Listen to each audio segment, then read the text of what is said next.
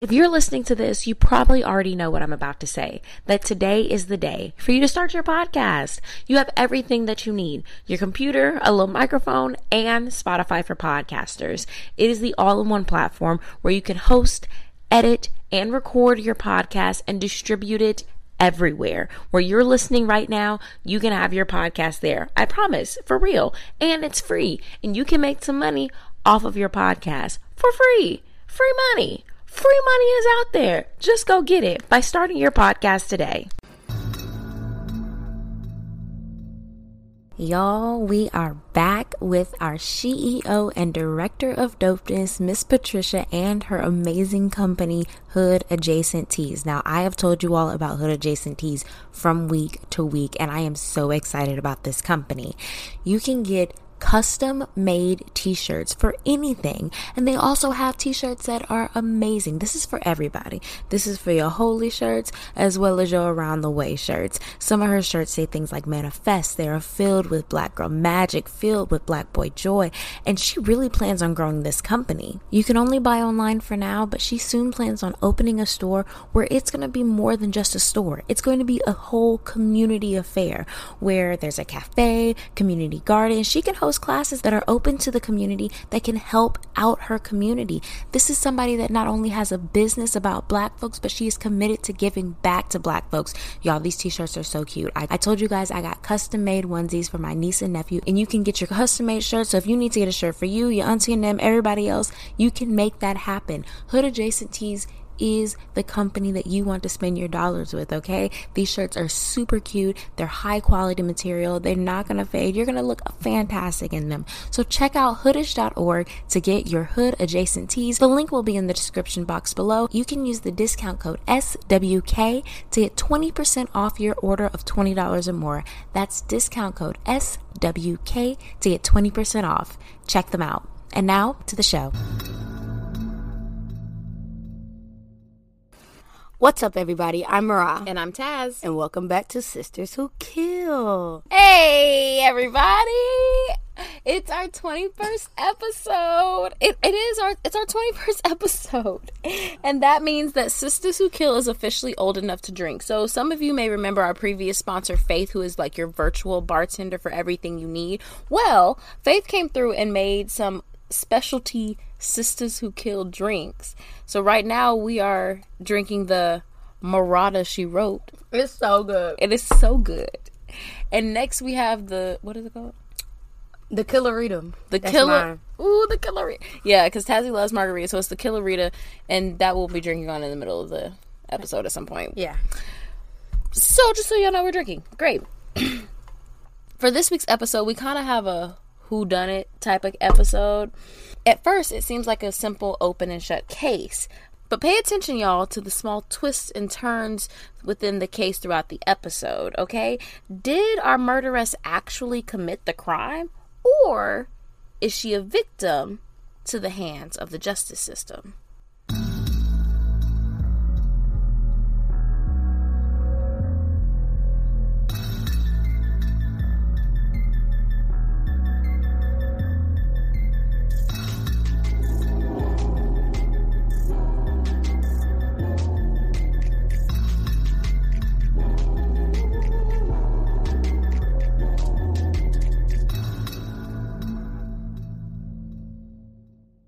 So let's get into our players. First, we have Keon Pittman, Carla's lover.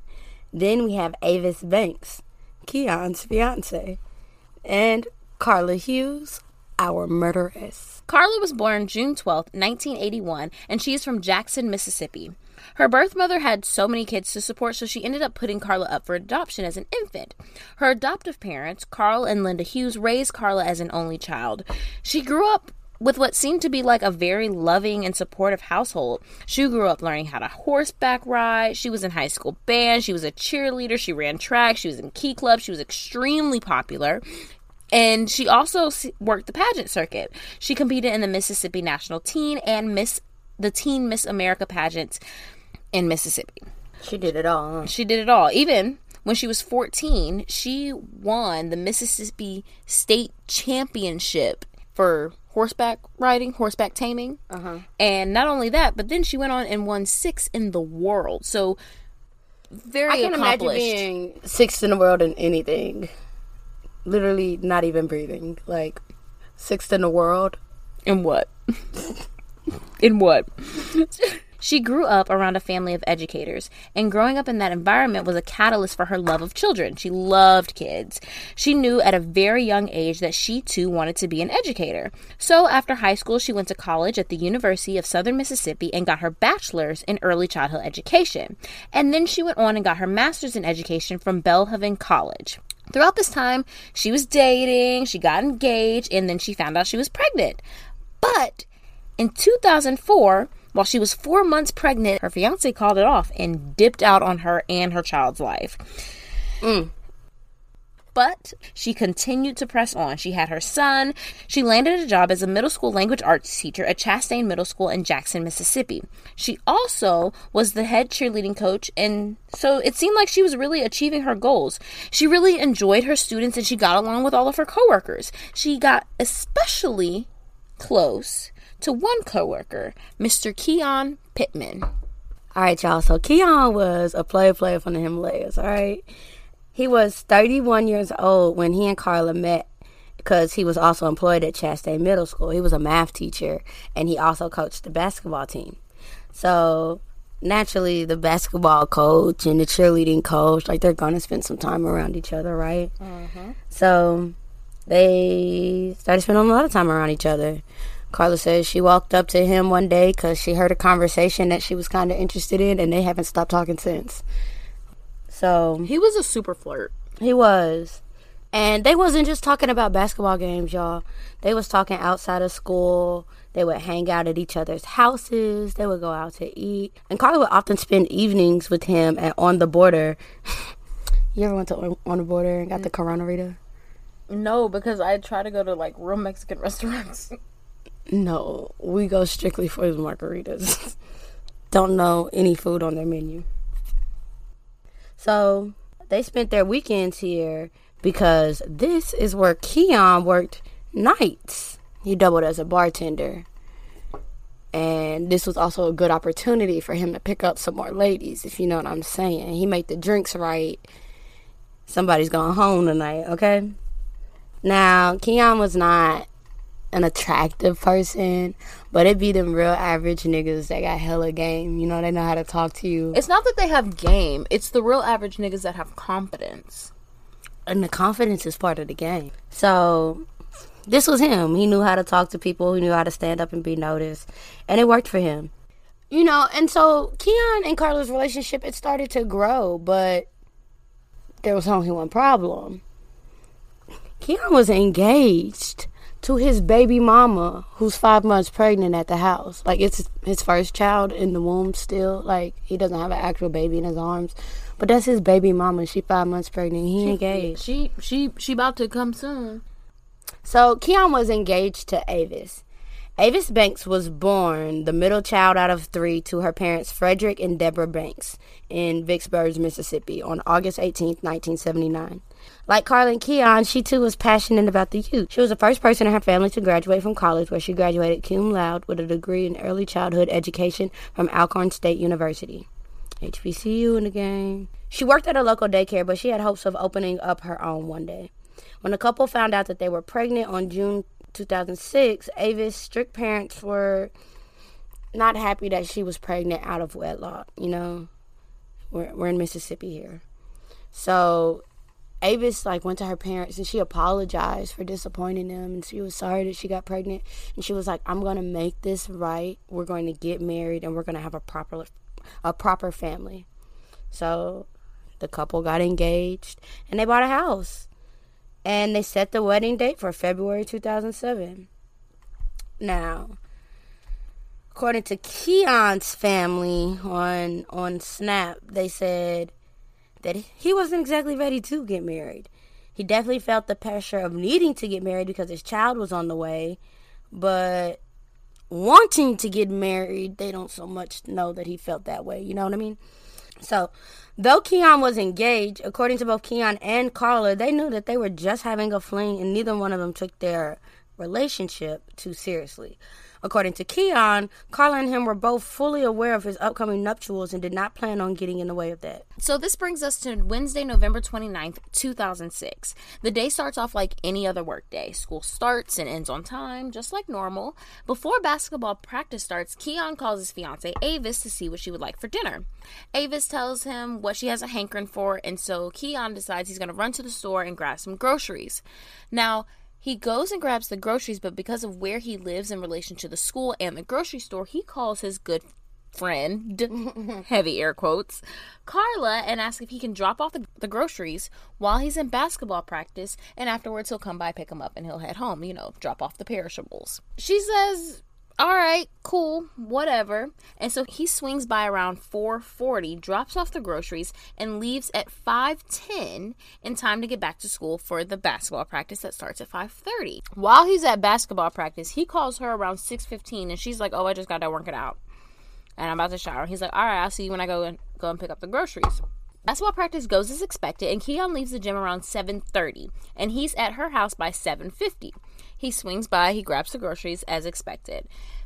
They both say that they chatted for about uh, 45 ish minutes, according to both him and Carla. Then Keon leaves and he heads home. You know, he's got the groceries for the house for Avis. According to court documents, Keon is said to arrive at his home at 8:40 p.m. From the time that Keon started basketball practice to before he got home, apparently Keon was trying to get in contact with Avis and was like, "Hey, what's up? Hey, how and are basketball practice started at what time? Basketball start, practice started at five thirty. Okay. So it was like a two hour basketball practice, which is pretty standard for after school sports. Okay. So he was texting her th- during the practice and on the way home, like, "Hey, what's up?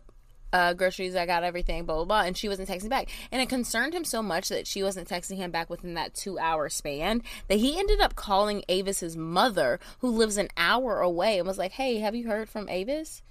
And his mom was like, um, no, I, I haven't heard from her. Like, is something wrong? He's like, oh no, nothing's wrong. Click, hang up on her. Right. Now, most of us have a routine when we get home. Like everybody knows, you know, you park at the same spot, you go through the front door, back door, garage door, whatever, however you do it. Now, Keon too also has a routine as well as Avis, but today, and his routine is to go through the front door when he arrives at the house. Right. But today he decided to do something a little different. He decided that he was going to open the garage door and go through the garage. Don't know why he made this decision. Don't know if it was the groceries were too heavy. Don't know why he did it. But when he opens the garage, he is met with Avis's lifeless body laying out on the floor in a pool of blood. All right, now this is where Keon's actions get a little suspicious. After finding the body, he pulls out his cell phone, and the first person that he calls is Carla, not 911. Carla. So he's calling Carla. He's freaking out. He was like, "Oh my God, she's dead. You have to help me. Help me. Help me. She's dead." Right? And when he gets off the phone with Carla, he runs to his neighbor's house and he's banging on the door. And the neighbors is like, "Don't know who the fuck's knocking at my door like that." But I'm not answering. It was a it was a woman hearing the knock. She was told her husband. She said, "You have to get that." Cause it sound like some mess at my door opens the door. He was like, call 911. My fiance's been murdered. He was like, baby, call 911. His fiance's been murdered. So she's like, oh no. So she calls 911. She was like, he says his fiance's been murdered, right? So they go back over to the house. He's got Avis in his arms, crying, pleading, or whatever. So he found her body at 8:40. By 8:46, cops was there. Okay, that's suspiciously fast. Maybe they live close to a police station. You're telling me in six minutes he arrived at the house, found her dead, called Carla, ran and banged on the neighbor's door. The neighbors wondered, who the fuck is that at my door? Sent the husband out, called 911, the police came. Then he ran back to the house and held her lifeless body until they arrived. In six minutes. I know six minutes is a long time, but in six minutes? He's an athlete girl. so the first thing that the police do when they get there is they secure the crime scene. They get Keon off of Avis's body and they look at everything that is happening at the house. They search the house and they see that the place has been completely ransacked. So initially they're thinking that Avis was the victim of a robbery gone wrong, right? They take Avis's body for an autopsy and they see that she was shot four times. She was shot in the thigh, the left buttocks, the chest, and the head. She was also stabbed at least three times, one of them slashing her throat. According to Dateline, when they found Avis, her pants were down as if she was sexually assaulted, and they also were trying to figure out how could the perpetrator have gotten in. But they found on the back door, they have like a glass door that is covered by a wooden frame, mm-hmm. and they see that there are kick marks of the door, and there's a shoe print. They can tell by the kick marks that somebody tried to kick like the middle of the door, and that's not how you kick a door in. And finally, the person, whoever was it, whoever it was, kicked near the lock, and that's how you get into a house. Right. Obviously. Right. After the autopsy, they place Avis's time of death to be around 5:30 p.m. Okay, so p- the police are like, okay, we need to start with the obvious. It's a bloody crime scene, so this is a crime of passion, and crime of passions, you know, or any type of crime, you start with the people who live in the house. So they take Keon down to the station to give a statement. So Keon comes in, and detectives are kind of off put by his behavior.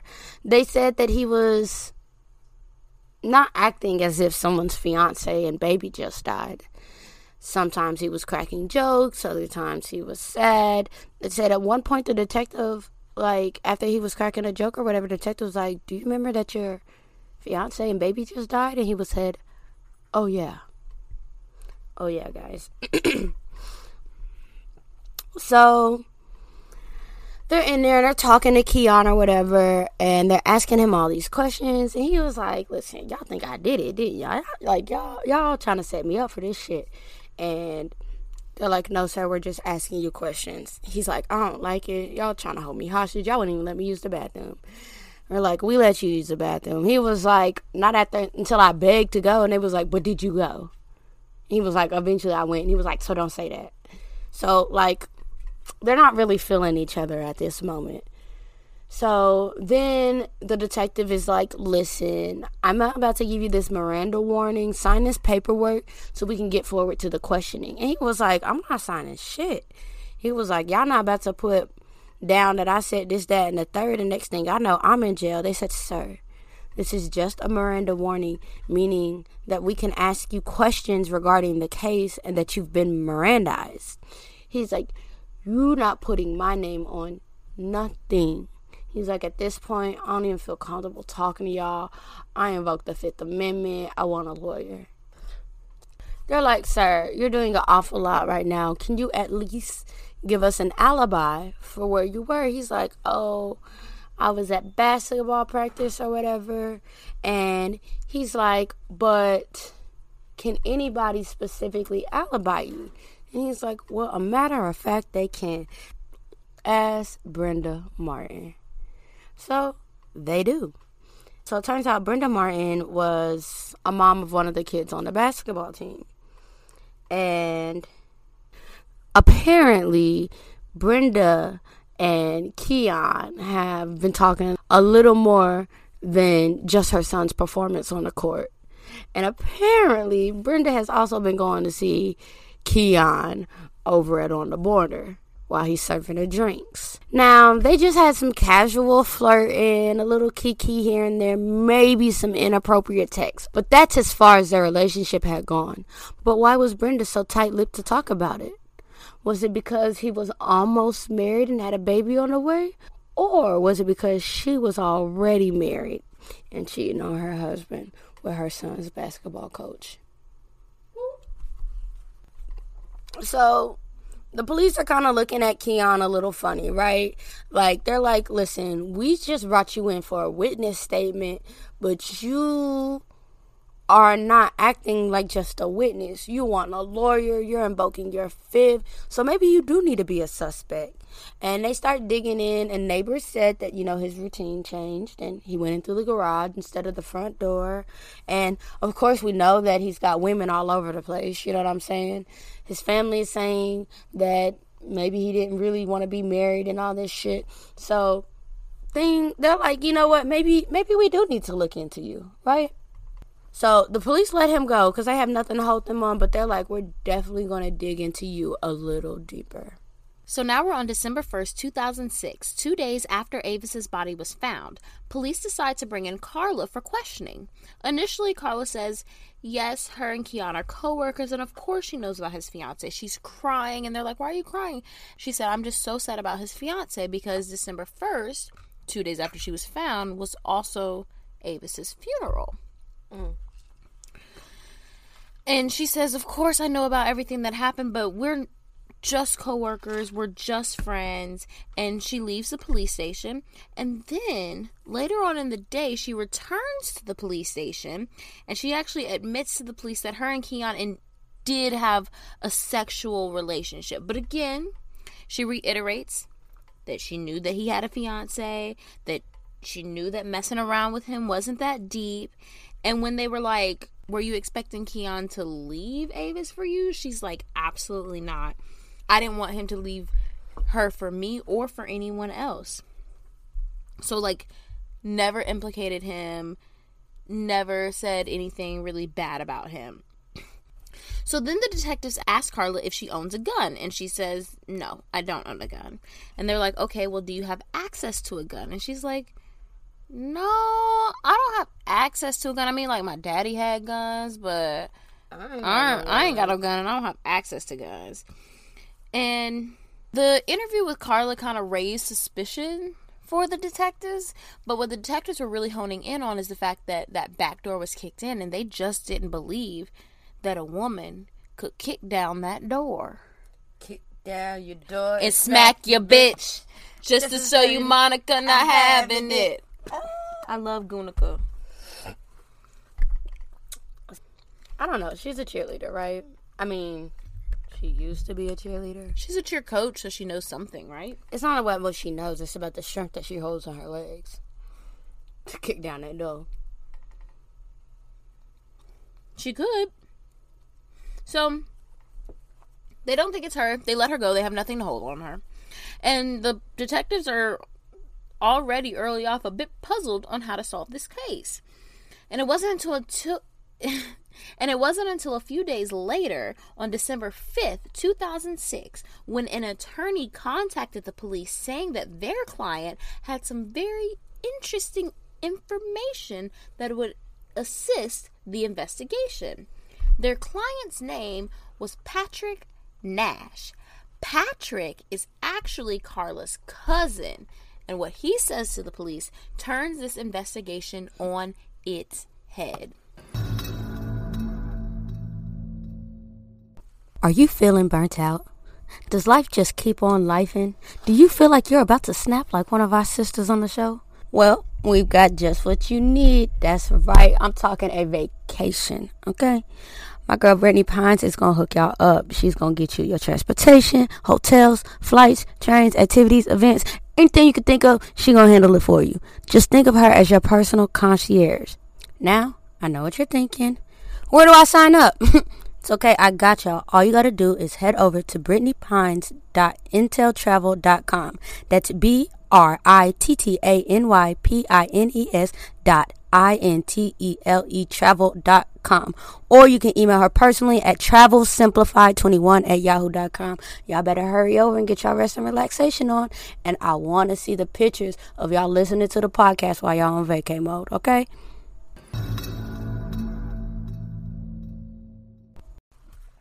Patrick tells police that back on November 26, Carla, who's his cousin, came to him and asked to borrow a gun. And he's like, uh, why do you need a gun? She told him that her neighborhood was unsafe and it was super dangerous and she was really worried about her safety. So he was like, okay, well, I'll come by, I'll protect you, you know, I got you, cuzzo, or whatever. And she was like, nah, nah, nah, nah, nah, just give me your gun. And actually, while you edit, let me get one of those hunting knives too, just, you know, to keep me safe. So Patrick was like, okay, sure. And he gave her a 38 revolver loaded with five bullets. And on December 1st, which was two days after the murder, the day that she was questioned by the police, she returns the gun to Patrick. Now, when Patrick checks the gun, he's like, "Hey, yo, cuz my bullets all gone." And she's like, "Oh, it's because I went to the gun range. Like, no, you know, I went to the gun range. I used up all the bullets. Oops." and she never returned this hunting knife to Patrick. He never got the knife back, but he got the gun back. And according to Patrick, Carla was crying when she returned the revolver, and Carla denies that she ever was crying. But apparently, he asked her, he was like, I mean, the murder had hit the news at this point. Right. And so he literally looked at her and was like, uh, you involved with that murder? Is this have to do with that murder up there? And she didn't answer. She just hung her head and left. So, on the next day, December 6, 2006, Carla was arrested and charged with accessory to the murders. That's murders with the S because in Mississippi, if the fetus is five months or more, then it's a life, so you can be charged with the murder of a child. So, murders. The police got a warrant to search Carla's house, and according to the Criminal Discourse podcast, they were searching for six things in particular. One, ammunition or shell casings, because turns out she picked up all the shell casings from the crime scene. They weren't able to locate any. Two, a knife of any kind that could be used to puncture somebody or stab or slit their throat. Three, any clothing that had bloodstains on it. Four, shoes that matched the shoe print left on the glass door. Five, gloves that might contain any physical evidence or blood. And six, any documentation or written communication that showed a relationship between Carla and Keon. They didn't find everything that they were looking for, but what they did find was a women's size 10 tread safe shoes that matched the tread pattern from the crime scene, a photograph of Keon on her nightstand, and a handwritten letter with the initials KP on it. I I do not have the picture on my nightstand of just any old body, especially just like a regular friend. Framed. First of all, framed, like framed if it's a me and a guy, we're together, or it's a me and a, a person, I should say, we're together. Like together, together. I think the, the, frame, the frame photo that I have on my nightstand is of my. Listen, frame photos are family. Yes, I was like, it's, it's my family. family. it's my family. You've seen the frame photo on my nightstand. It is family. so the police didn't find a gun. They didn't find a knife, but they're stupid suspicious about this matching sole pattern on the glass door. The shoes were also a size 10 and it had what it looked like to be blood on it. The shoes and the revolver that Patrick brought in were sent to the crime lab for testing. And right now, at this point, she was still under arrest for the accessory to the murders. Police did a little detective work or whatever. And they're like, you know what? Let's go through the cell phone records of Keon, Carla, and Avis, right? So the cops are like, let's dig into these phone records, all right? So they start off with Keon. They see that at 5:12 he makes a call. By 5:37 he's at basketball practice and has already dropped off the groceries to Carla's house, right? So at 6:15 he calls Carla and he's like, "You know, what are you doing?" She's like, "I'm at the gym." Well, I just finished at the gym. I'm about to go home and shower. He's like, "All right, I'll see you when I finish practice to come pick up them groceries." She's like, "All right, cool. See you later." So then at 7:18, he has another call that's within the range of Carla's home and school and the calls at 8:41 and 8:46 are calls from his home, right? 8:41 being the call that he made right after the murder to call Carla. and then 46 was what to call her parents. Right, because all those towers have like a two mile radius, so you have to be within like two miles of the to ping off of it, right? right?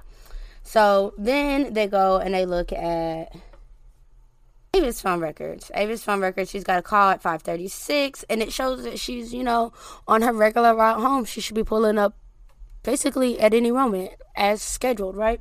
Then they look into Carla's phone records. So Carla answers the phone at 5:30, and she's within a two-mile radius of Keon and Avis's house. The call ends shortly after, and she's still in that same area. At 6:04, she places a call within the same range, but ends the call at 6:07 and is now outside of that 2-mile radius away from the house. So, what this told them was they knew that Avis died between 5:50 and 6 o'clock, right? Which means in that window, Carla was within a two mile radius, right? That's what they're arguing. That's what they're arguing. So, you know, throughout this whole time, they, you know, they've only charged her with accessory, right? And they're like, we really think Keon has something to do with it, and we just need her to spill the beans, but we think she's trying to protect her man. They done tried talking to her lawyers, trying to get her lawyer to tell her to plead on this man. She was like, listen, if I knew he had something to do with it, I'd tell you, but I just don't know. I wasn't with the man, right? I don't care if I was with you or not. If y'all telling me to say he did it, I'm gonna say I'm he did it to get my did. ass out. I'm just saying, because y'all not gonna keep calling me Listen, up she's. I mean, she's in jail at this point, you and they're like, calling me up to the school to be uh talking about nothing. listen. So they're like, we've got a lot of evidence against you, dude. We've got one, you brought this gun. Now, Carla says, I was scared. There was a burglary attempt on my home recently, and I was just scared. So that's why I asked them for the gun. Then, you know, they find the shoes at her house.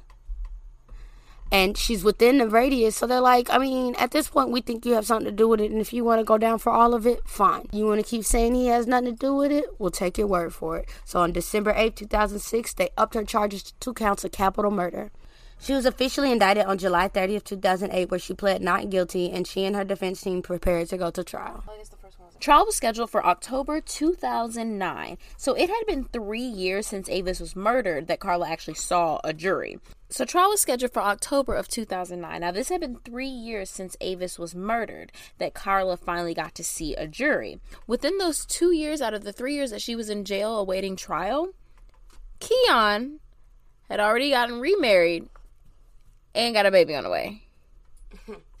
Like he ain't got bigger problems to worry about. So the prosecution sent a copy of the marriage license to Carla in jail to basically try to get her upset and get her to turn on Keon. It didn't faze her. Not one bit. So the jury was made up of seven white men, two white women, two black women, and one black man. Keon originally did not want to testify in court, but he got subpoenaed, so he had to. While on the stand, he said that yes, him and Carla had a sexual friendship. Sexual friendships. Yeah, a sexual friendship. but still it was nothing more than just a friendship. He also said that Star he also said that Carla started talking some crazy shit. So according to him, she was trying to move too fast and shit. She was talking about meeting his family and one time she claimed that she was pregnant when she really wasn't. I don't know why they go for that because at some point you're gonna have to produce some results. You know what I'm saying? And she And- doesn't have any. And you can time those out pretty easily. Like yeah, like if you tell me you're pregnant right now and you're like i'm pregnant i'm keeping it right then i'm going to be expecting a baby in nine months not 12 months when you figure out how to get pregnant and time it nigga, right. I'm gonna be expecting an ultrasound next week. Let's go. Show me your test right now. Let's get an ultrasound. also carla was going around to her friends and she was like yeah you know that's my man. That's my future husband. We gonna be together. And here's the thing like i'm not about to say oh this is my future man. This is my future nothing if i know you got somebody.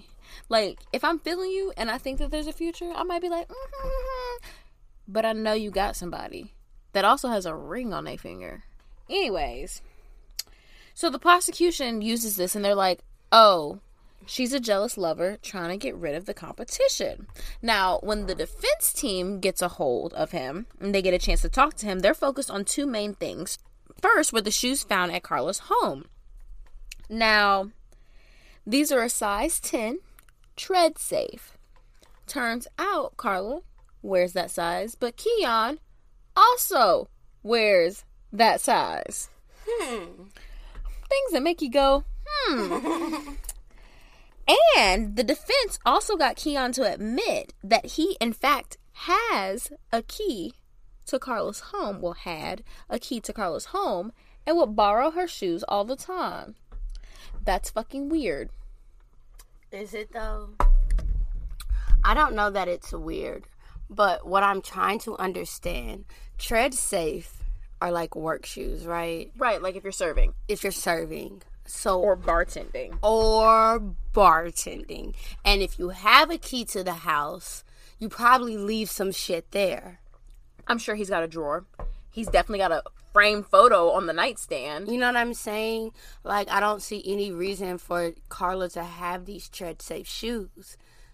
Because even as a cheerleader coach, you wear cheerleader shoes or sneakers, not tread safes. Right. If she's not moonlighting as a bartender, then why would she need them? I think it's weird, but the weirdness of it all helped the defense try and convince the jury that she was not the killer, but that in fact Keon was the killer. So they were focusing on the fact that Keon was actually the one that killed it. And they were trying to say that like Keon somehow slipped out of basketball practice, ran to his house, killed her, and slipped back.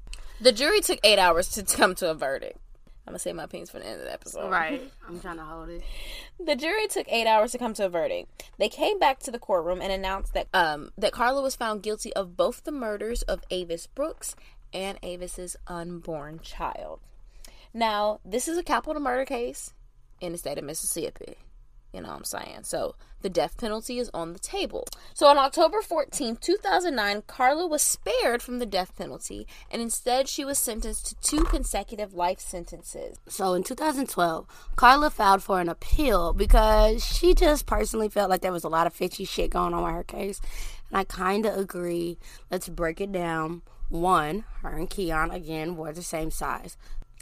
Two, forensics was a little fishy because they said that Keon had gunshot residue on him, but they acted like it wasn't pertinent to the case.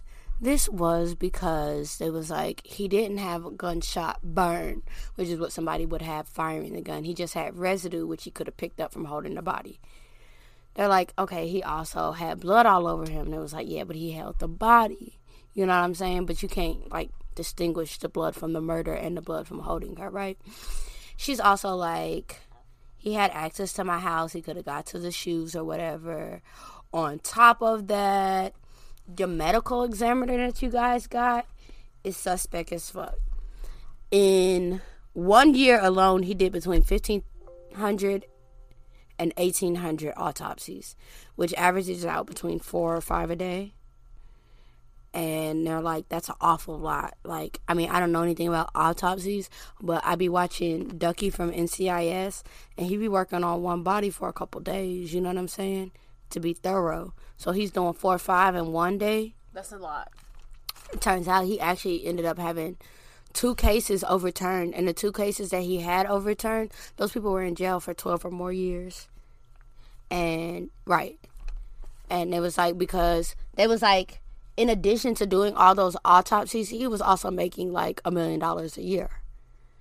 And it was like, it wasn't just because he was getting paid for doing autopsies, he was getting paid for testifying too.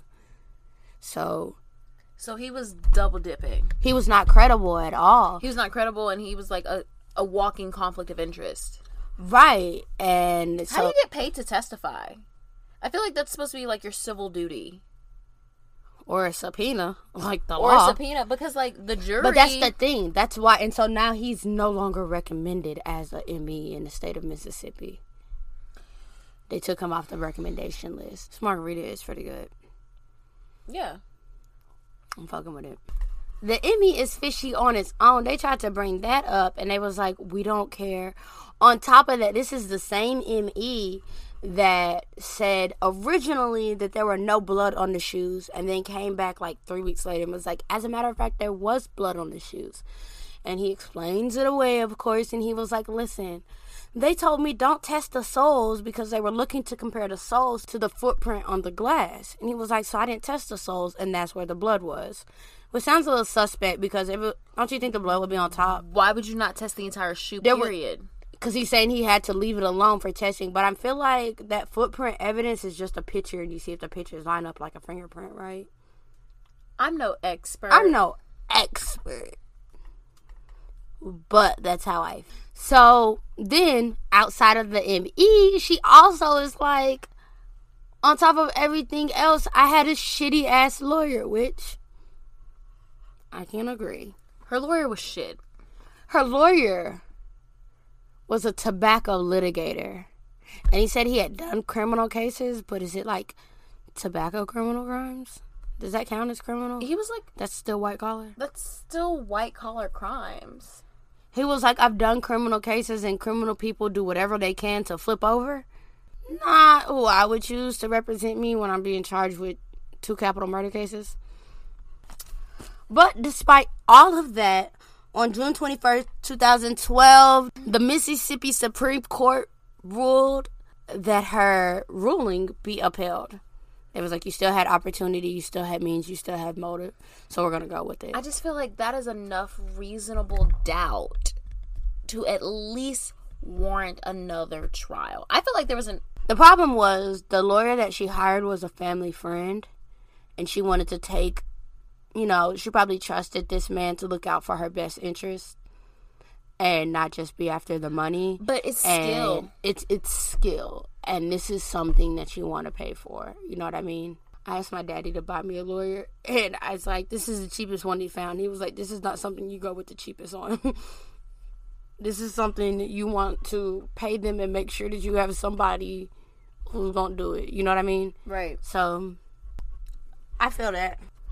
And here's the crazy thing about the case. I feel like they didn't really get a chance to talk to Avis's family a lot because we saw in an article, but not on the stand, that at Thanksgiving. So, mind you, this happened on November 29th. Y'all already know this happened on November 29th. And so, you know that Thanksgiving just happened a few days before. Now, while Keon was with Avis, with Avis's family, Avis's mama and sister and them was like, "Girl, your man's show is on the phone a lot, Mm-hmm. and he is that a is he cheesing over there while he on the phone? Mm-hmm. Mm-hmm. Girl, he outside whispering in a low tone on the phone. Mm-hmm. Mm-hmm. That's it. She didn't say nothing. Didn't know who she was talking to. Nothing like that. Therefore, here's the real tea, right? Okay. So this same weekend, turns out Carla followed them to wherever the fuck her family is from, right? Followed them to where they was at. Calls Keon, says, I just got a hotel, come see me. He goes and sees her this same Thanksgiving weekend. Hangs out with her for a little bit. She was like, I want to spend some time with you. Let's have a night on the town. He said, No, girl, I'm with her family. I can't spend a night with you. I mean, you've already left the house, but you definitely can't spend the night, right? No, I if I invite, a person to my family function and you just up and leave for any amount of time, you're you're never coming back. See, this is a thing. I don't feel like it was a family function. I feel like it was a family weekend, right? It's Thanksgiving. but it's more than it's Thanksgiving into the weekend. You have Friday, Saturday, Black Sunday. Friday. Exactly. You know what I'm saying? So he has time to get out the house and it not be a big deal. No, nigga. Let me tell It's you a holiday something. weekend. You supposed to be m- with motherfucking me. No. Cause let me tell you, y'all not my family. Y'all are her family. But you supposed to be. You're about to enter the family though. We're engaged. Are we? They're engaged. But did they? I mean, technically, Listen, per his family, he didn't even want this shit. I understand that, but you have an image to uphold within this here four walls. I don't give a fuck. No, you don't. Because he hasn't been If up. you don't he want has me, not been up. don't talk to me. He hasn't been upholding that image so far. In this case alone, we already know about two different women who he was cheating on her with. That's all we know about. Because that that's all that was pertinent to this talk to case. Go ahead to someone else. Within two years of her death, he was already married with a baby on the way. Again and again, I try. I try. That was not his family. It just wasn't. I got something better for you. Okay. Tell me. So apparently, when Keon went to go get questioned by the police the first time, right? Mm-hmm. The police, he wasn't in the official interrogation room, but when he was outside the official interrogation room, he made a phone call. Mm-hmm. And the detectives found that phone call very weird because he was talking very low, but they could tell that he was like, "Hey, baby, something, something, something, something, something," and they were like, "Baby, we are here because your wife has been murdered." Beyonce, but still. I broke your thing. Your fiance has broke it. No, I'm just kidding. We are here because your fiance just got murdered, and you are on the phone with somebody saying, but and you know they didn't say nothing when they found the call later. Guess who he was on the phone with? One of them women, and it wasn't Avis. It was Carla mm. calling her baby, and so I don't understand why he was up here calling her crazy. Right, when it seems like you leaned on her quite heavily. Your fiance is murdered, and the first person who you doubt is Carla. Not your nigga, not your bro, not your dad, not the cops, but Carla. Saying, I just need help really quickly. Even though the cops arrived to your house within six minutes. Now, when he was asked why you with the cell phone, who your cell phone obviously worked, Right. you know, and you called Carla from it, but you ran to the neighbor's house and told them to call the cops. Why was that? Right. So I feel like this entire case is very fishy, and Carla is still maintaining her innocence. She says that there is absolutely no way that she committed this murder. Her son, of course, she has a son from the engagement went wrong, mm-hmm. and the son is being raised by her parents. All right, y'all. It is time for Well, I'm not black. I'm OJ. I ain't do it, but if I did, this is how I get away with it. Okay, y'all. This week we're gonna do a little differently. Just because this is kind of a who done it case, I don't think I'm officially convinced. So I have a couple of theories on who or on who actually killed Avis. If it wasn't Carla. You want to go first? You want me to go first? Because we both do. yeah, I've got some theories. I've got a own. few. Um, I can go. I can get this out the way. So, first of all, it's very suspect that Keon wears the same size shoe as her. I don't think that's suspect in a man. Like, that's weird. I also think it's. I mean, I done seen some size eight and a half niggas. You know what I'm saying? How tall was he? Was he like a five seven ass guy? I don't know, but that just gives me very. Because, you know, I like everything gender wise. And Listen, it gives me he was I'm my obviously- girlfriend. he was obviously performing where he needed to perform. You know what I'm saying? Okay. Because he had the lady's hook. Okay. It ain't the size of the boat, but the motion of the ocean. And we are done. So I don't know, but he wore the same shoe size. He had access to her house. Yeah, her cell phone things were pinging, but she just very much seems unconcerned about this nigga having relationship. And even if they tried to stir her about it, she didn't flip out about it. So y'all telling me she lost it and murdered him? You know what I'm? I mean, murdered her. You know, like that's the point. She lost it. She don't care if he's married now. She don't care about this and the other. She not gonna turn on him. But she was so jealous that she killed his pregnant fiance.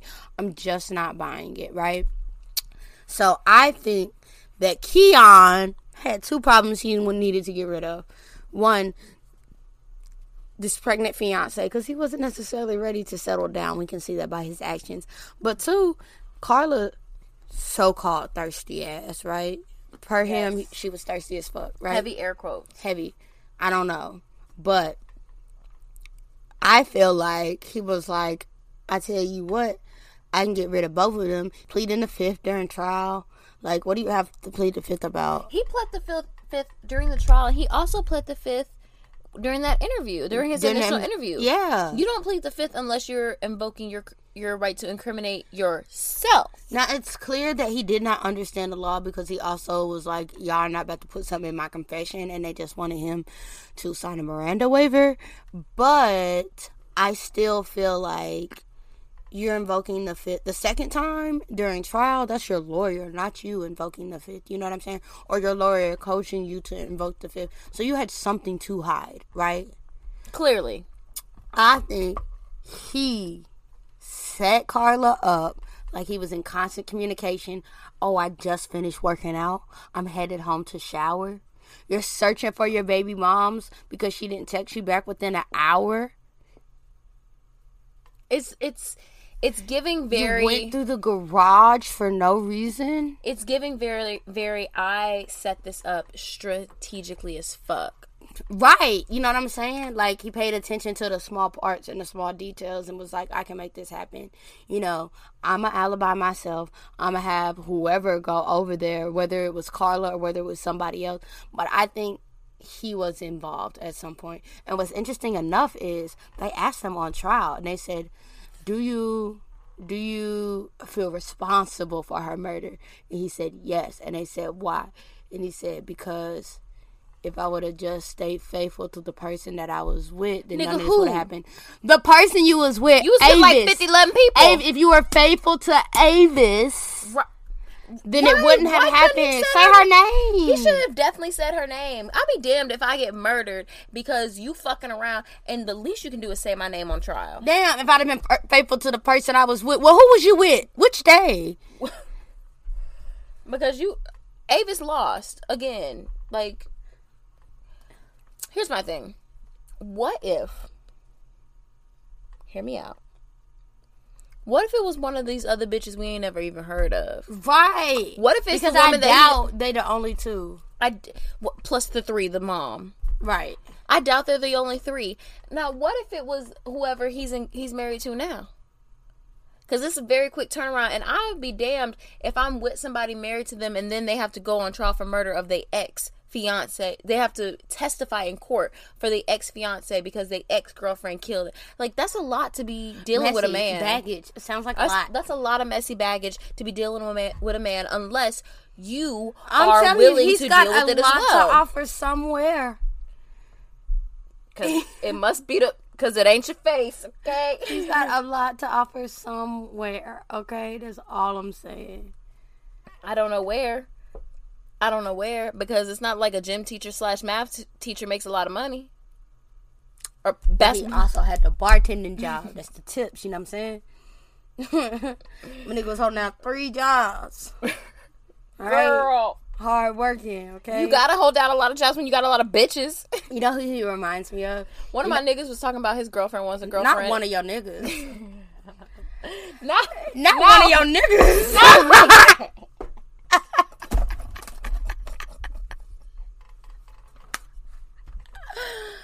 Oh my! I Tell did not us. mean it like that.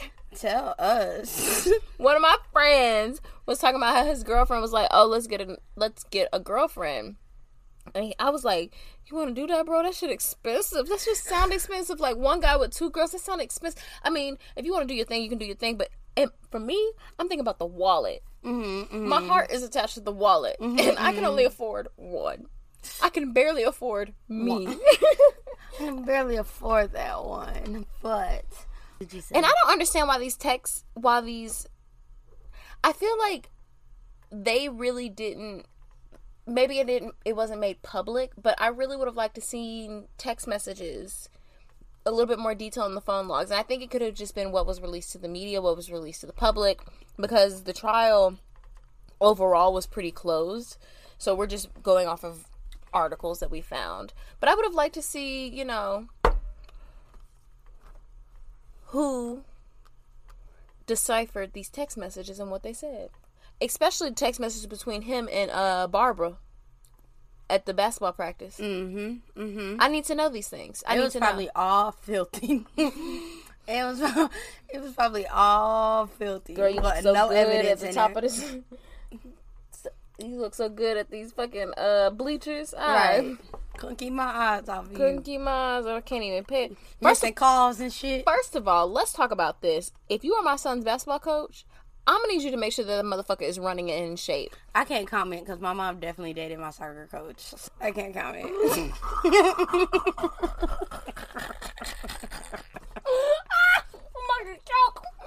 I have nothing. okay, you know he, you know who he reminds me of. Who? You know, on John Legend's first album, he had that song with Kanye, and Kanye was like, "I don't want to cheat, but I don't be saying shit. I try to jack off. He told me who was you playing with, but I know he love you. He told me you was his favorite. That sound like him all the fucking way." All the way to a T Oh that sounds like him. Gosh. Like, Oh listen, goodness. it's not about the love. I'm really out here, just, but he's doing a little more than just fucking these like. He's he's whispering stuff in their ears. You know what I mean? All right, girl. Parole or no parole? I definitely think she needs a retrial. I'm I'm if I was sitting on a jury personally, I don't know without a reasonable doubt. I don't think I could convict her without a reasonable doubt. There just wasn't enough evidence. If evidence pulls up and you know turns out she did do it and that evidence wasn't illegally tampered with, then I have no problem convicting her. But it just doesn't seem something in the math isn't mathing. Even with the times, something in the math is just not mathing for me. Especially the phone calls and especially the arrival at Avis's body. So I say retrial, let me get some more evidence. Let's really get some um expert witnesses in. Let's make sure that this why did they bury Avis so early? I, I, maybe they didn't have any plans to make. Like I feel a lot of the funeral plans is coordinate coordinating everything, and they had a family plot. So she was buried there with the rest of her family. And when it comes to family plots, you pay for that shit in advance. So when it comes time to it, there's no hold up. It's just getting the funeral. You know what I mean? But the thing is, so much happened. With, like if I'm murdered, keep my body as as long as you can because so much can be learned from the deceased body. You know what I'm saying? So much that clearly was overlooked by this uh, medical examiner, but so much can just be learned. Even so much can be learned post mortem is what I'm saying, mm-hmm. I feel like putting her in the ground so early just took away a lot of evidence. But you know what? Affected the trial. That autopsy was probably complete because they had that medical examiner who was doing four or five autopsies a day. And that's bullshit. So he probably released that body. It's like, you know what, we're done with it. You can have the body and give it back to her. That's BS. And them thinking that, you know what I'm saying? Trusting the police and everything and thinking that shit runs the way it's supposed to because shit should run the way it's supposed to and there's no reason that it shouldn't. But people will disappoint you every day. And people will always look out for themselves. And a man- medical examiner was one of those people looking out for himself. So that could be one of the reasons why she buried so early. If he's finished with the autopsy and they got this shit paid for, why would they wait? Yeah. And I don't just understand why they spent so much money on a lawyer, family friend that really could not help her. They paid for him? Yes. Mm, that's unfortunate. They spent a lot of money. Wasn't that the point of him being a family friend? Well, they. That's why there's this like GoFund. It's not a GoFundMe, but there's a like raise funds for her type of deal. But that was for her appeal, right? Yeah, but somebody uh donated like this year. I saw. I think that's all we have today. Yeah. Okay. Boom. All right, let's get on to reviews. Do you want to go first, or you want me to go first? Or we should we just do the one. one. Okay, friend, I have a review for us this week. It's a little different. If you like the podcast as a whole, you know, go to Apple, give us a five star review. This says, this one comes from Activist Chan. Activist Chan gave us three stars and said, A rose and thorn. Activist Chan said, I want to start off and say I love this podcast. As a black woman who is a crime and sociology nerd, this podcast is extremely gratifying and you feel at home listening to it. My two thorns are the way the issues around the reform and sex were spoken about on the Paula Cooper episode. Paula, at 15, cannot consent. She was raped. We must call it rape. At 16, even if it is the age of consent, the power dynamic in the prison makes it as rape Paula at 15 cannot consent. She was raped. We must call it rape. At 16, even if it is the age of consent, the power dynamic in a prison makes it rape as well, even if the law has not caught up. We must acknowledge it as so. It was disappointing that two grown black women, where at least one is an educator, either cannot or choose not to acknowledge it as so. Also, Prisons were not designed to be reformative, are not reformative, and there is no reforming an institution built to oppress and enslave. If the podcast is to be used as a commentary on the justice system and its treatment of black women, it is disappointing to hear what came across as slack to a prison system that's responsible for murder. There is a plethora of research that could have been cited, including from the ACLU. If you can't tell already, I am an abolitionist. And while I try to stay unpolitical, I was disappointed. It was disappointing to see that abolition research was not explored or mentioned in this episode, where a black woman was clearly failed by both our social systems and our social justice system. I hope this show continues, and I hope episodes continue to get better. I binge listened to all the episodes from the beginning to Carla's in this one night. I do enjoy the show. This was just a hard episode to listen to. All right, activist Chan. Taz here speaking. I'm going to just say this. I appreciate your comments. I'm not one who's adverse to feedback. Unlike I am. You know what I'm saying? We're two different people. Mariah's a sensitive soul. I, for one, love feedback. My only issue was I do not feel like this was the place for your feedback because what I also am is a numbers guy and a statistics guy. And that's how we sell this podcast is through our numbers and our statistics. And what it sounds like to me is that you love this show. You just got mad at the episode. You got mad at the episode and gave the entire show three stars. Thus for messing with our statistics and dropping us a star. And that's what really bothers me. What I would like to invite you to do is join our discussion group. You don't even have to answer the questions. Just say it's me and we'll let you in. And you can then post your comments in the discussion group and we can break it down. So have some responses to your notes. Like I hear what you're saying, but honestly I give you a half a point because a lot of the shit we did cover in the episode and maybe you missed it and that's fine. We're willing to discuss it because that's what the discussion group is for. And if i fucked up i'm fine. I say the half a point that i give you is that you mentioned that we didn't call rape rape and the only reason i'm giving it is because this is the second time we've getting called out on it right and so i understand you know call rape rape so that you you know make the point that you're trying to make but i feel like in our stories the two incidents the two instances where we did not call it rape was because it legally was not rape. And we discussed how it was bullshit, law, but by law it was not rape. And we discussed it being bullshit and being detrimental to black women. And but also, again, mm, let's come to the discussion group so we can have a discussion about it because that's what the discussion group is for. I just ask that you guys like I'm not saying that everybody has to like the show. There's some people who are not going to agree with it. You know what I'm saying? Like the lady who didn't like our cussing. That is fully fine. That's your opinion. Somebody just told us just now that we were what um victim blaming for the white people. I can see that. I'll allow it. I understand. I received your feedback. You know what I'm saying? But I'm not going to receive inaccurate feedback. And another thing for those who tell you we don't receive. Go ahead, go ahead. For those of you who said we don't receive feedback well,